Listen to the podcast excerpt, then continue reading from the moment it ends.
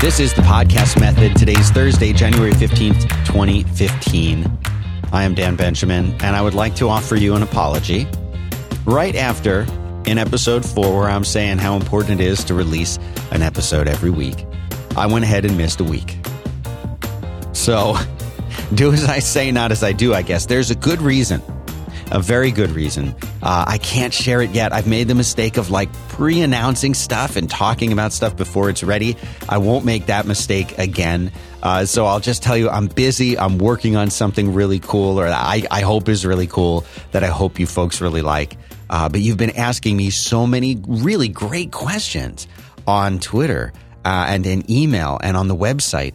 Uh, man, I can't wait to answer some of these or try my best to, to answer some of these things for you because it's so much fun getting your questions and figuring out how to answer them. I think maybe that's what is helping this show be uh, be popular is that uh, you guys are helping me create the content. It's not just me trying to think of things to say. It's you asking these really really good questions.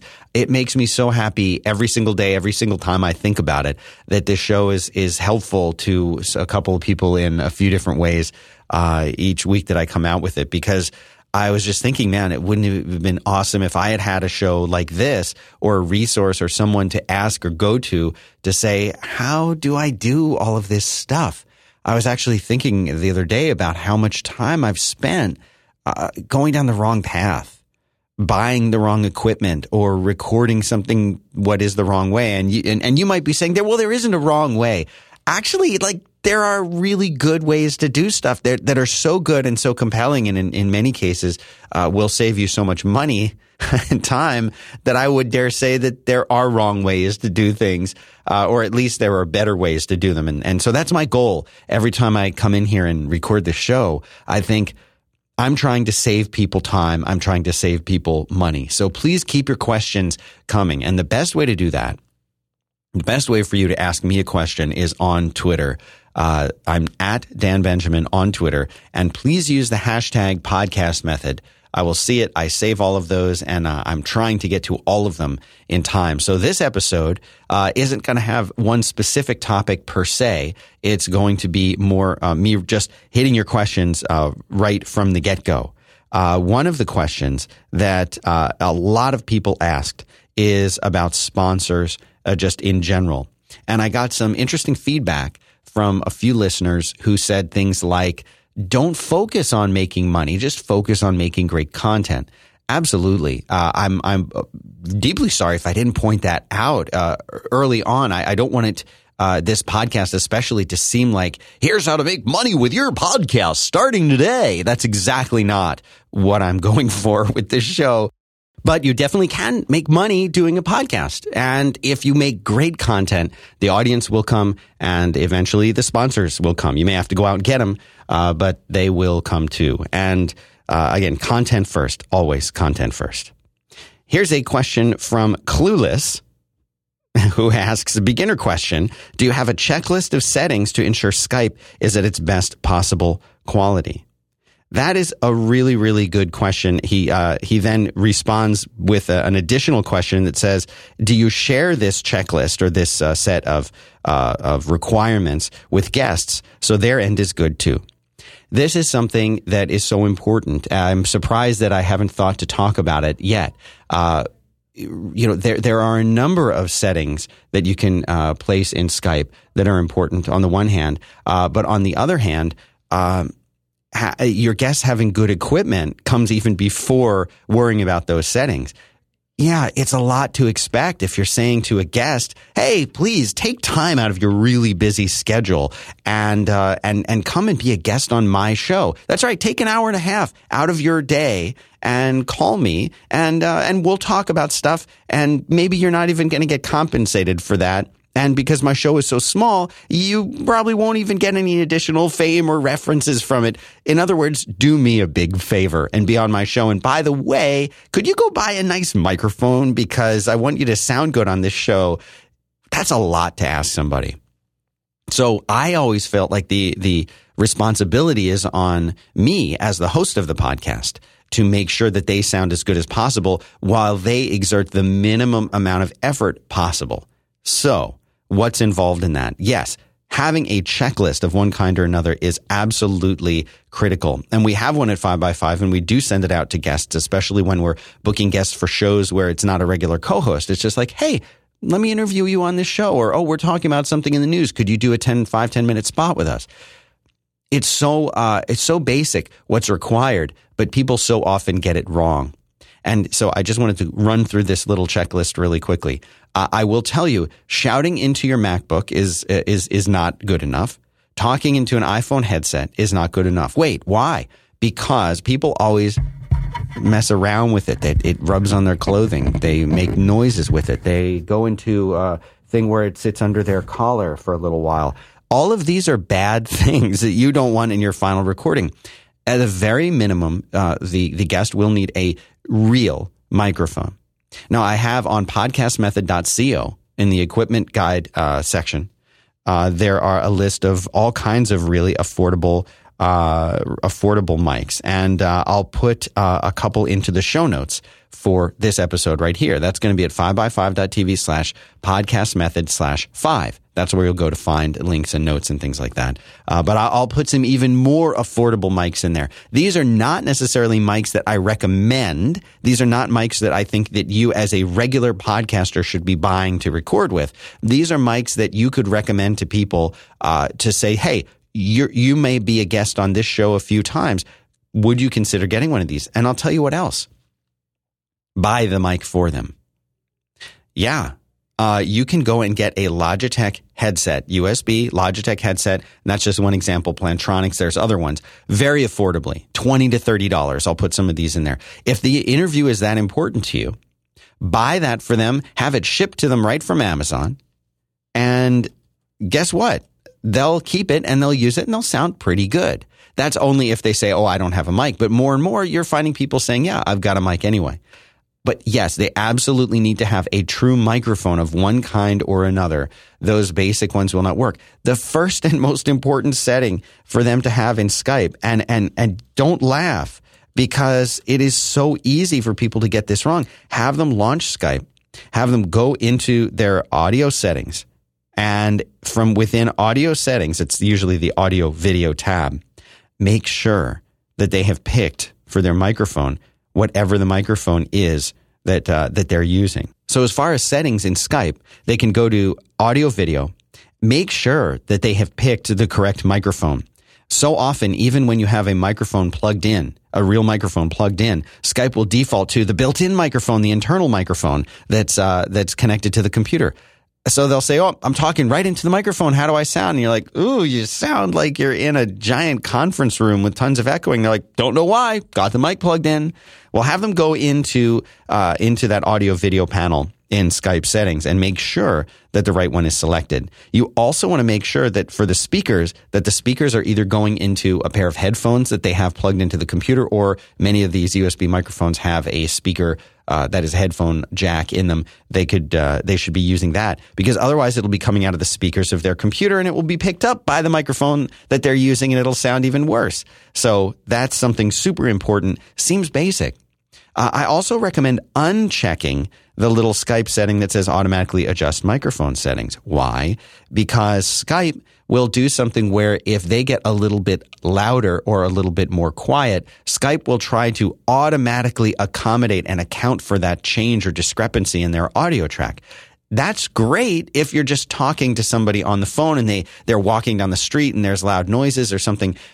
But you want to have control of that when you are editing you don't want to let Skype try to be smart and make those decisions for you. You want to make those decisions. So you want their raw uh, track as as as pure and straightforward as possible. So that's another setting that I would have them uh, try to to make before you start recording. So thanks, Clueless, for asking those questions. Very important. Uh, gosh, there's uh, so many. I'm just going to keep going here. Jonathan F. Sullivan says, I get really parched when speaking at length any suggestion for keeping my whistle wet while podcasting? The answer is you will eventually start to get better at this the more that you do it. Your voice uh, just like when you, you work out and you build muscles, you can build up your voice. It's the same exact thing. When you start out, I remember when I started out, as I was first doing a show a day or multiple shows a day, after I had done that for about a week or so, my voice got very, very hoarse. And I, I pretty much, you know, I had to take like a break for, for almost a whole week because I had, uh, I had overtaxed my voice. I jumped into it doing three shows a day, uh, five or six days a week was way too much. You've got to work up to it. But as you work up to it, you'll find that your voice and, and, and your, your breathing and your speaking, you get into a rhythm and eventually you don't, uh, you don't need to do that. I'm not saying don't drink water. I'm saying when you're starting out, definitely have a bottle of water right there or have some tea or have whatever it is that you like to drink. Ideally something without too much caffeine and, uh, and something that's not too sugary because those kinds of things will contribute to making you more thirsty. Water is really the best thing. Just drink water. You'll find though that over time you need it less and less. Now I could easily speak for three or four hours a day, five days a week without any problem and, uh, and probably without even having to, uh, to have that much, uh, uh, drinking, you know, of, of water or whatever during the shows. But what do you do if you do get thirsty during the show? How are you going to take a quick little sip while your uh, while your co-host or guest is speaking without disrupting the show. I've done so many interviews where you know they're recording them, and again, we do live. Uh, to tape here most of the time. That's an old fashioned term, which means we hit record and we don't really edit out a lot of stuff. Uh, we, we, we try to keep it as natural and pure and straightforward uh, as, as the conversation happened as we can. So I don't want to have to go in and edit out this, this sound here. Listen. Okay, that's me opening up a bottle of water, which I always have sitting here. Oh, yeah, I'll edit that out and post, put a marker. That's not what we want to do. So what what's better than that? Well, there's usually an opportunity where your your uh, co-host, your guest is speaking, for you to grab that bottle of water, open it, and take a quick sip. You need to be able to mute your track while you're doing it. There are a handful of ways to do that. My favorite, though, is a uh, is a, a, a mute switch. These are things that will typically they'll sit on the floor and you can hit it with your foot. Uh, there's a little button on top you can hit with your foot and it will mute your track momentarily. So if I was going to do it right now, just like that, and this happening with my foot sounds great, right? You can't hear me talking when I do that, and uh, and and that's the way it's supposed to be. You can only do that, of course, with an XLR mic. In other words, you're not going to be able to put a mic mute switch in between your microphone uh, and your computer if it's going through USB. This is with an XLR microphone that uh, it just cuts off the signal. So uh, how do you do it with uh, with your Skype? Well, you can hit the mute button on Skype. That's one way to do it. Uh, but there is other uh, software apps and things like that which I will put into the show notes. Again, the show notes are at 5by5.tv slash podcast method slash five. Making some notes for you here. And, uh, and, and you will be able to find them there. That's so important being able to mute it. Again, that's another advantage of being uh, uh, on an XLR type system instead of having a USB mic. It's a more professional setup, so you can do more things with your audio chain and uh, and your signal. I had a ton of responses from people who are interested in trying out FeedLayer, our download tracking system. Uh, a lot of people commenting that, hey, Dan, you recommend Squarespace. Uh, but they don't track downloads. They just track subscribers. And you said downloads were more important than subscribers. Totally true. Totally accurate. And this is, uh, this is one thing that I wish uh, Squarespace had that would make it so that I could recommend it universally for podcast hosting. I still think it's great for uh, for hosting a show and hosting a podcast, but it does necessitate using something like Libsyn or in in the case of us uh, using a tool like uh, feedlayer.com which allows us to track uh, downloads. Again downloads are what matters. Subscribers don't matter. Sponsors they want to see unique individual downloads per each episode. And to be honest, me as a podcaster, I don't care how many people are subscribing. I care how many people downloaded the episode. Tell me how many. Was it five? Was it 500? Was it 500,000? That's what I want to know. I don't care how many people are polling my RSS feed, how many different uh, automated, you know, spiders are crawling it. None of that matters to me. I want to see individual human beings or as close to that number as possible. So um, I'm still on the fence about opening up FeedLayer, but if if you're interested, let me know on Twitter, and uh, I'll I'll keep thinking about it. Uh, here's another really great question.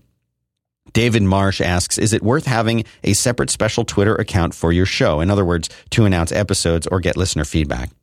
I think it depends. Um, nothing, in my opinion, nothing is worse than uh, following somebody that you like on Twitter because they're interesting or they have an, a fun personality or they make interesting tweets. And then they start a show and now all of their tweets are about that show or about the three shows that they host. That, that can be a little tiresome. So if you anticipate having something coming out a lot where you're talking a lot about one show that maybe your Twitter audience isn't necessarily going to be so interested in and you've got a decent sized following already and you, are worried about annoying them. Yeah, I think it's worth having it. But I'll tell you what I don't mind. You know, I follow uh, Jesse Thorn, super great guy. Uh, Maximum Fun is his uh, podcast network and uh, and and I love to see his announcements and comments about the shows because it adds something. If all you're going to do is say episode 14 has been posted, go here, well, maybe maybe use a separate account for that. But if if you did an interview or you had something really interesting happen on the show and you want to share that, like man, I just had a great interview with this person, we talked about this. I feel like that's adding a value. So then I don't I don't think that it's required to have a separate account. But as of right now, Twitter accounts are free. So it's not a bad idea to go and snag it if you can. Get the name of your show as a Twitter account and tweet from that show and then retweet it from your account. So, uh, you know, as as long as you're not uh, as long as you're not flooding your current followers, I don't think it's it's mandatory. So I wouldn't. Uh, but again, Twitter accounts are free, so consider going to get one. Why not? David Cook asks, "What uh, what do you think about timely versus timeless content in podcasts, which are time shifted media? What is best when?" Great question. Timeless. That is conversation about productivity, review of a movie, uh, a discussion about uh, a cultural thing. Those are examples of timeless content that are great. I'll give you an example of a show uh, that's that's mostly timeless. Uh, Back to Work that I do with Merlin Mann we talk about things that a little bit that are timely in there, sure, but the bigger concepts that uh, that Merlin talks about, especially getting things done, productivity, uh, that type of thing. When we talk about that, those are typically going to be as or anxiety, whatever it is that we've talked about those things are going to be interesting in a year or five years and gosh, maybe even beyond that, right? But, uh, you know, if we're talking about something on the five minute tech news show, right? Or we're doing a, a weekly roundup of events that happened at uh, WWDC in a year or two or three or even a week might not be that interesting. What I've found is the best is to have that uh, a bit of a mix. If your goal is to create something that is uh, is is going to have some longevity, weeks to a month. I think that mix of here's a bigger topic that we're talking about that'll still be relevant in time, and here's some things that have happened uh, that that are that are going on right now. Mixing those together, I think it keeps it interesting. I, for one, don't mind listening to a show knowing that it was recorded a year or two ago, listening to it and hearing uh, hearing people talk about what was going on at that time, it's almost kind of like a window into the past. Especially when they're making predictions about the future, you can hear what they think is going to come, and you can be like, "Wow, they nailed it!" or "Man, they were far off." There's an aspect of fun for that to me to listen to, and I think Hypercritical uh, with John Siracusa uh, is a really good example of a show that had some things in it that, that were in a really good mix. Uh, concepts and, and content that, that lasts a long time that's good years later. Uh, but included and mixed into that are, uh, uh, you know, responses to current events and news and things like that. So I, I think the, the answer is have a mixture uh, because that'll keep your audience kind of uh, kind of interested right now, knowing and feeling like they've got to listen to it today to find out what's going on, but providing enough so that people who are going back and listening later won't be completely bored by just constantly uh, old news, old news, old news. Now it is time for a sponsor. This week we've got uh, one of my one of my all time favorite sponsors. It's Harry's. Uh, Harry's. These guys make these really awesome razors, and you know they target them at guys but they're not just for guys. They're also, of course, they're for women. They're for anybody who wants to shave. You know, the, the holidays were a great time to go and get one of these shaving kits. Uh, and I know a lot of people who wrote in to me uh, who said, "Oh man, I, I used this coupon code and I, I bought this for my dad or I bought this for my husband or I bought this for my girlfriend." Well, the holidays are over, but that doesn't stop Harry's. We still have uh, some really good stuff to, to tell you about from them. Uh, what they did is they realized that shaving, buying razors, stuff like that, it, it's a racket. It's a racket. People pay way too much for razor blades. So what they did is they went and they, they, they went to Germany and they got the, they worked with these these guys who made the most uh, amazing sharp blades and they were working with this factory there and they they liked it so much we we got to buy they bought the factory in Germany so now you're getting these high quality blades for even less half the price of the big name drugstore brands and you get free shipping straight to your door two guys passionate about making a better shaving experience and creating it so how do they do it well like I said they bought that factory they cut out the middleman and they ship the blades to you. Their starter kit is just 15 bucks. That includes the razor, three blades, and your choice of Harry's shave cream or foaming gel. Both are awesome.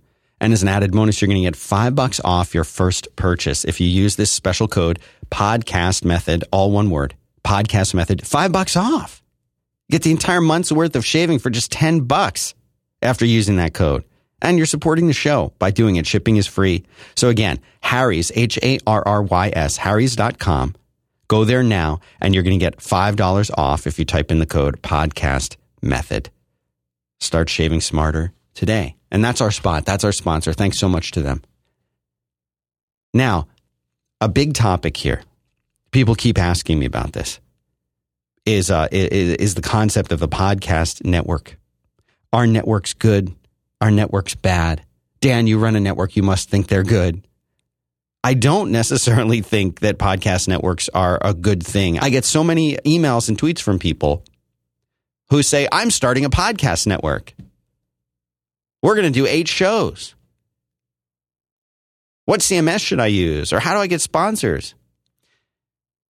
I really believe, and I've said this before, I, I understand why uh, why you might want to start a podcast network. And I really believe that podcast networks can offer some advantages. But when you're first starting out, maybe don't start out with a network. Start out with one show. Make that show the best that you can. Make it awesome. Get into the routine, get into the rhythm, perfect it, perfect your art, perfect your craft. And when that thing is completely awesome and whatever, by whatever measure of success you define it as, when it's successful, then consider doing something else. Don't start out, I've got eight shows. I've got eight shows. Well, one is about comics, and one is about technology, and then we've got this one about uh, Apple, and we review movies on this one, and, and this one over here is is about uh, World of Warcraft, and we we made one here that's just about uh, you know Han Solo. And no, no, do one and make it amazing and book it out. If you want to make money, book it out with sponsors. Make it so that sponsors are lining up to try and sponsor that show. And you're saying no before you say, oh, we need to make another one. When I started 5 by 5 and I've told this story many times, when I started 5 by 5 um, I, I had multiple podcasts already. And I, I got tired of setting up a new website every time I wanted to uh, to tweak a show or do a show, I was managing multiple websites. I had multiple places to go and post different things and notes. There was no central place. It was it was utter chaos in the world for me. managing four or five different websites and different shows and things. And I said, I got to put these all in one place. And that's how Five by Five was born. And later, I started, uh, you know, trying to help other folks uh, do their shows. So for me, it, it was out of necessity. It was out of time. It was out of trying to increase my productivity that I made a what we what we would call a network. But I don't even think of five by five as a network. Yes, it's a, it is a network. I think of it more as like an indie record label. You know, and, and I'll tell you why I think of it like that. And maybe if you think of what you're doing, starting and potentially starting a network or starting a show, uh, maybe this will help frame it a different way if you think of Five by Five or a podcast network in general as uh, as a, an indie record label, it changes everything because what do, what do artists do? Artists, that would be in this case the podcast hosts, artists, they they join a record label and maybe they do one record, maybe they do two, maybe they do twenty. So they join it, and what does the record label do? They say, "Hey, we're going to help. We're going to help you record and produce your record." We're going to do everything we can to, and you know what? We'll, we'll do our best to promote it too. And you know what? We'll make introductions to you and other people that maybe you wouldn't have met before who can help make your show better, who could be on your show. And you know what? This doesn't really fit with the record label thing, but we'll, we'll help you in, in podcast networks. We'll help you get the advertising. We'll help you, we will help you make money doing this thing too. So that's to me the way that I feel five by five. We do, we help with the production. We help with the promotion. We help make introductions and we really try hard to, to help build your audience, help you make the best content you can make by taking away a lot, as many of those pain points as possible and doing everything that we can do to, to help you make some money in the process. But you know what? Just like with record labels, podcast hosts may say, you know what? I did this one show here. I'm, you know what? I, I want to try something up. Maybe I want to start my own record label. Maybe I want to go to this bigger record label. Maybe I want to go to a smaller record label. It's the same thing with podcast networks. People seem to kind of want to put uh, a lot of drama into this. For me, it's uh, when when we work with other people and they do a show here. M- my feeling is always just these people are awesome, and uh, if I have an opportunity to work with awesome people, I'll take it. And if that opportunity lasts for a week or a month or a year or five years, I don't care. I just want to work with the most talented, best people that I can work with. So if that's your goal in starting a network that you've got people who you really like and you really want to work with, then I think, yeah, uh, that's a good reason to start one. That's a very good reason to start one. But try thinking about it maybe as a record label instead of as some network. I think uh, I, that's how I've always thought of Five by Five, and I, I think that kind of opens the door to uh, to to more possibilities, which is which is what we all want. Uh, a number of people have asked me about uh, intros, podcasts, you know, intros into uh, the podcast itself. How do you know what to say? How do you know, uh, you, you, know, what what the right uh, message is? How come some of your shows, Dan? How come some of your shows uh, have cold opens, and how come some of them have a a canned intro that you read each time? Why? What's the difference? Well, uh, an example of, uh, of, of a show that uh, we always had a cold open with was the talk show that I did with John Gruber for several years. And when, when that show first started, that was way before Five by Five, and then it uh, it started back up again on Five by Five, where we did it for uh, for a while. And we always had a cold open where you sort of jump in right in the middle of, of a conversation.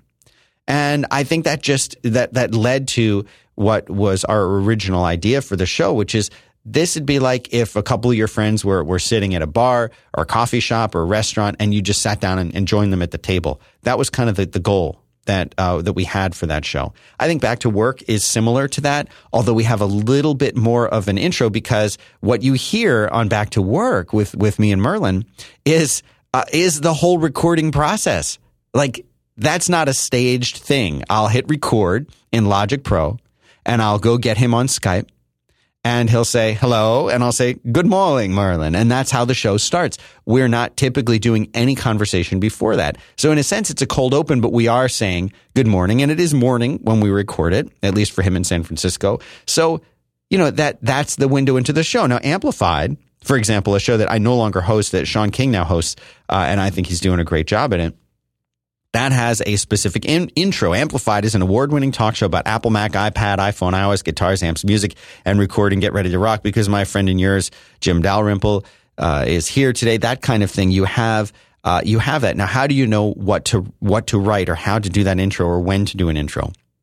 My philosophy on the intro has always been uh, that I think that it is important to give people an idea of what the show is because you never know if it's the first time that someone's ever heard your show. So give them a one to two sentence summary of the show so that they understand what it is uh, they are about to hear. Now, if that's too long and you're talking too much about the show that you're about to record, well, yeah, that, that could be a little bit off putting for people who listen every single week. So make it short, make it fast, one to two sentences that explains what the show is so that people can jump right in. And so that for people who are listening every week, who already know what it's about, it just serves as this familiar little intro uh, that, that, that leads them into the atmosphere uh, of your show. One thing that goes along with that, I've talked about this before, is the intro music. People are always asking how how uh, how should I get intro music? Where should I get intro music? Is there any free intro music? I think that intro music also sets the tone. It sets the the feeling. It sets the uh, the, the context and the framework. You know, if you hear this sort of hard rock kind of beat thing going on, maybe maybe this is you know an edgier show, right? If you hear classical music, maybe this is a more contemplative show, whatever. But it helps frame the show, and yeah, I think it does help it sound a little bit more professional. If you want to kind of pump your audience up, get some music that'll kind of pump them up. If you're going to kind of carry them through an interesting, uh, uh, you know, journey, then play some music that'll that'll kind of take them on that journey. I think it's so important to do it. But the number one biggest mistake I always hear from people, uh, when, when especially beginning podcasters, is they'll they'll start playing, and the music will just play, and it'll be 15 or 20 seconds before they say anything. Nobody likes the song that much. Nobody wants to hear 15, 20 seconds of the song you thought was cool to put at the front of your podcast. Get right in there. Give them three, five seconds, maybe seven seconds of intro music tops. No one wants to hear that song. No one needs the mood set that much. It, it's just a podcast. So give it a few seconds, jump right in, and start talking. Welcome to episode number 35 of Whatever. I'm whoever I am, and here's what we're talking about today. That's all people need. The music is just a, little a little boost for that message that you're trying to convey. Uh, so so don't be don't be that person who plays 20 seconds of music. I, I've even heard people who will come in and they'll start talking right away when the music starts, and then they'll just sort of have the music going for 30, 40, 50 seconds, and they'll just sort of today, on Thursday. No, no one wants to hear that. Just start the show. Uh, but but I think having the intro music is important. Unfortunately, I can't really give you that many recommendations for places to find really good intro music. You, what I would recommend is doing a search on Google where you search for Pod Safe Music. Uh, there are so many sites out there to be honest, none of them are that great. Uh, the music choices that you have aren't that great, but don't stress out about it. I've heard shows that are amazing that have no music. I've heard shows that are amazing that have something somebody cobbled together in GarageBand uh, over over 15 or 20 minutes. That's perfect. That's just fine. That's all you need. But consider not having any music at all. Uh, your voice your message is what people are there for. Your content is what people are there for. So if you have no music at all, I would rather you have no music than have bad music or have music playing for 15 or 20 seconds uh, before you talk. So, uh, so there you go. Uh, Rex Dart, Eskimo Spy, asks me on Twitter, uh, what is the best way to transition between topics? We've tried music breaks, but it still sounds awkward. This goes to a bigger uh, conversation that I think uh, is so important for a podcaster, and that is, you know, every time, every time I see people people sharing screenshots of their Logic or GarageBand or uh, you know uh, Pro Tool screens, and and there's so many cuts and there's so many edits, and I just I say, oh no, you know what what are these people doing? And then I remember what my old editing shots used to look like whenever I used to you know edit tons and tons and tons and tons and tons of edits. Why? Well, the more you do something, the better you, you are at it typically. Now, on the shows that I do, very, very few edits. I've said this before. Uh, the edits are usually, oh man, we had a Skype drop. We got to edit this out.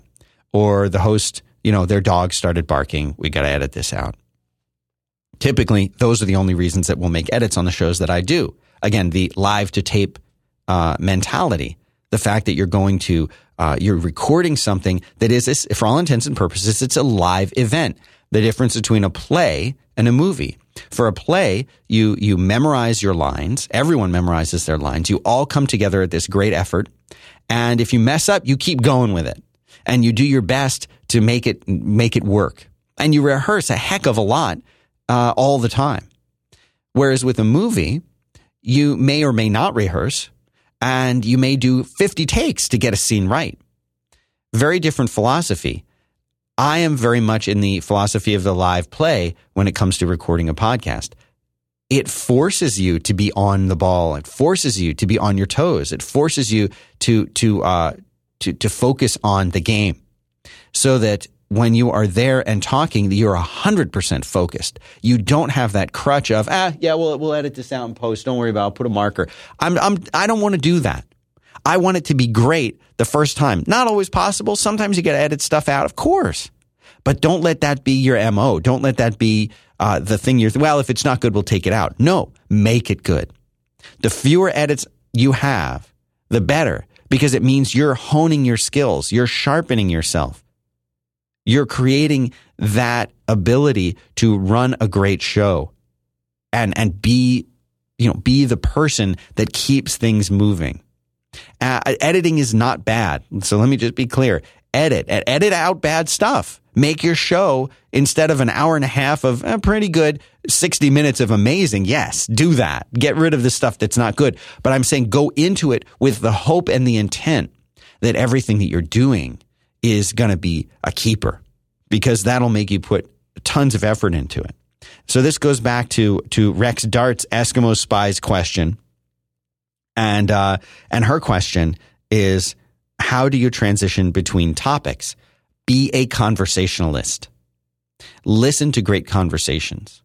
Listen to the way that people uh, talk to each other in real life. How does one conversation topic lead into another if you're sitting with friends? If you start out and you're talking about a movie and you want to lead into the next thing, well, how do you do that? How would you do that? start thinking ahead. You may have a list of topics ahead of time. Find a gateway. Focus on related things between those topics. Now, if what you're really talking about, and I'm not sure because I, I, don't know which show you're talking about and how it is that you're currently doing your transitions, but if you have a list of topics and you want to go from one to the next, call, create little segments, put related topics together in segments, and then say, okay, time to move to the next segment your audience will go along with that. They're used to that. That's how the radio works. That's how the television works. Uh, you you give it a certain amount of time. You, that's all the time we've got for this segment. Let's go to the next one. Another. If you have sponsors, say, okay, we've got a break for a sponsor. Let me tell you about Harry's. Do the spot. Next topic. If you don't have sponsors, here's a neat idea for you affiliates. Most big companies on the web uh, have affiliate links. So what does that mean? That means you can go to uh, to that company and sign up to become an affiliate. You're going to get paid every time that somebody signs up. So if it's a domain name, for example, uh, they would go and they would use your promo code or your special link on the website. And every time they sign up, maybe you get a dollar, maybe you get 50 cents, maybe you get $5. It depends. Those affiliate programs, you can absolutely use them as sponsors for yourself. So if you were to say, hey, go to my favorite domain name registrar.com and use the code Dan, uh, you will be able to get uh, a domain and support this show. Do it as a sponsorship. Do it as an ad read. Treat it as if they had paid you money because if it works, they will be paying you money. Send people there. I've seen people who have picked uh, Amazon products that they really like and say, listen, I want to tell you about a really great product you should go and check this thing out. And by the way, if you use the link in the show notes, we'll get, you know, what a little percentage, we'll get a little kickback if you buy it through our link. People will do that. Of course they will because they want to support you. They want to see you be more successful. They want to enjoy your show and continue enjoying your show because every single time somebody listens to that program that you've created, they're investing a little bit of themselves. They're investing a little bit of their time and energy into you and into this thing that you're making and they don't want to see it go away. Your listeners are your fans. They're your biggest supporters. You've got to remember that. Jeremy T. Dennis, speaking of supporters, says You mentioned Patreon in the last show. How would you suggest introducing one without alienating the audience? Great question, Jeremy. I think Patreon is a wonderful, wonderful way to, to have people help support you and the stuff that you're doing and the work that you're doing. I would not be able to do this show if it wasn't for people like you who are supporting it on Patreon, who are supporting 5by5 on Patreon, who are helping us make shows like this that are what I would say either not or very lightly sponsored. It makes a huge difference. Uh, so, by the way, please consider donating to our Patreon. You can donate a, a dollar a month. You can donate much more, whatever you feel is fair. It really, truly helps. Patreon.com slash five by five. Again, the URL for that, patreon.com uh, slash five by five. Did you just feel alienated when I did that, Jeremy T. Dennis? I hope not. I really hope not. Uh, but that's how you do it. Explain to people that they uh, that you need help. We do. We need your support. Well, Jeremy, your listeners are going to be there to support you. Tell them you need help. Say we need your support to, to keep doing these kinds of things. It really truly helps. And then direct them to the Patreon. And when you do that, make sure you give them cool stuff back we're working on a couple really cool videos and things right now that are just going to be for Patreon uh, folks that I think they're they're going to really love. Some really cool behind the scenes stuff, some uh, showing what our our setup and tons of different things that uh, that they'll see first. So give them stuff back, give them a reason to do it other than just support. But even so, support it. I, I don't think anyone's alienated by hearing somebody that they like who's providing them with content for free, uh, saying, "Hey, please consider supporting us. Jeremy, I don't, I, I think that's a great question. And I don't think you need to be afraid to, to just say, Hey, help us out. Couple more questions. Andreas Dance says, How to best launch a new feed for iTunes? Get it approved with a test recording or with the first episode? Uh, Andres is asking because in a prior episode, I talked about that whole process of submitting your show to iTunes. And I said you can't submit a show to iTunes, you can't submit a podcast to iTunes until there is one episode. So a number of people, Andreas included, asked me this question. Well, should I just put like a dummy episode out there that's like, hey, welcome to the show. This is episode zero. Uh, sign up. And then you can submit it. No, I don't feel like there is any urgency when submitting a show to iTunes to get it approved that you should create a phony fake first show. I, I say no. I say make your first episode, make it great, submit it to iTunes. Typically, typically, uh, your show, when you submit it to iTunes, you will not see some incredible boost and jump the, the, minute that it hits iTunes. It will be findable to a lot more people across a lot of other apps because most podcast apps do use iTunes and do pull from iTunes to get their lists. Uh, the, so that's that's important. But at the same time, uh, you won't uh, you won't see some incredible life changing boost unless you're already like a big celebrity and iTunes freaks out because oh my gosh this huge celebrity has a podcast. Unless that kind of thing happens, it's okay. It's okay if it takes a week. It's totally okay. Start working on your second episode and make it awesome. Bill Leonard asks, what is the best way to host a call in show? Real phone line somehow, Skype, etc. Bill, that is a great question. If you're familiar with radio call in shows, how do those work? Well, they have a whole batch of phone lines and they've got, uh, they've got equipment called audio hybrid, which basically takes uh, a phone line and splits it into two channels and puts it into their mixer.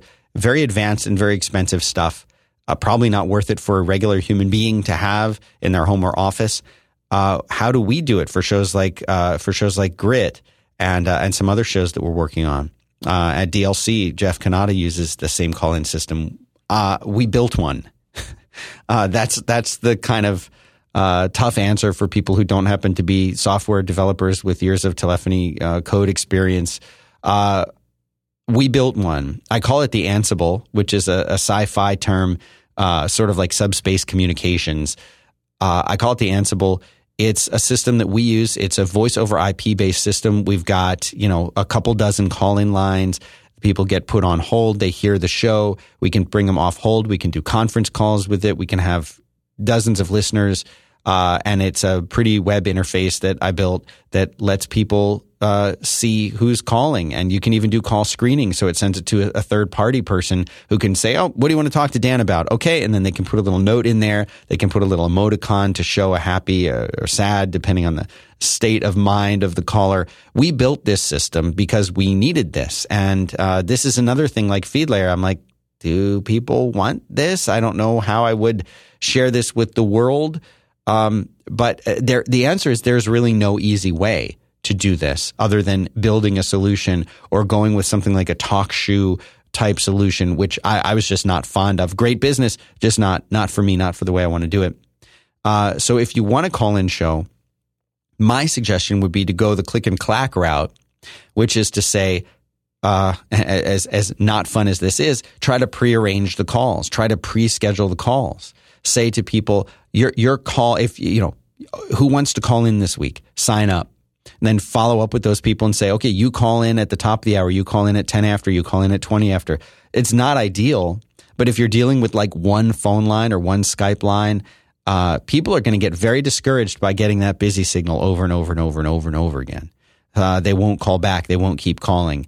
Um, don't kid yourself. Your show is probably not exciting enough uh, that you will get somebody sitting there hitting redial for 20 minutes to, to be part of it. You've got to make it easy for them. People are nervous enough about calling, so you've just got to make it as easy as possible uh, for them.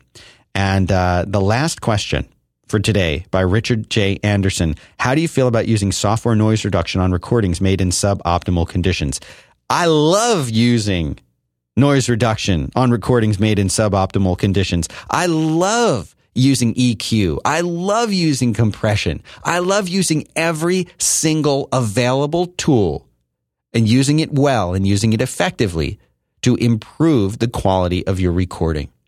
I don't approve of using effects to make you sound different than you normally sound, of making you sound uh, l- like someone you're not. I do totally feel like you should use everything in your arsenal at all times to make the best possible recording that you can possibly make. Spend money, buy preamps, uh, you know, spend money and uh, and and learn by going and watching video tutorials. Talk to your friends, buy a book, read online, uh, right into this show, whatever it is, to learn what tools are available to you and how to use them. Because you should absolutely absolutely be using every single tool that you can to uh, to improve the quality of your audio, of your guests' audio, all of the above.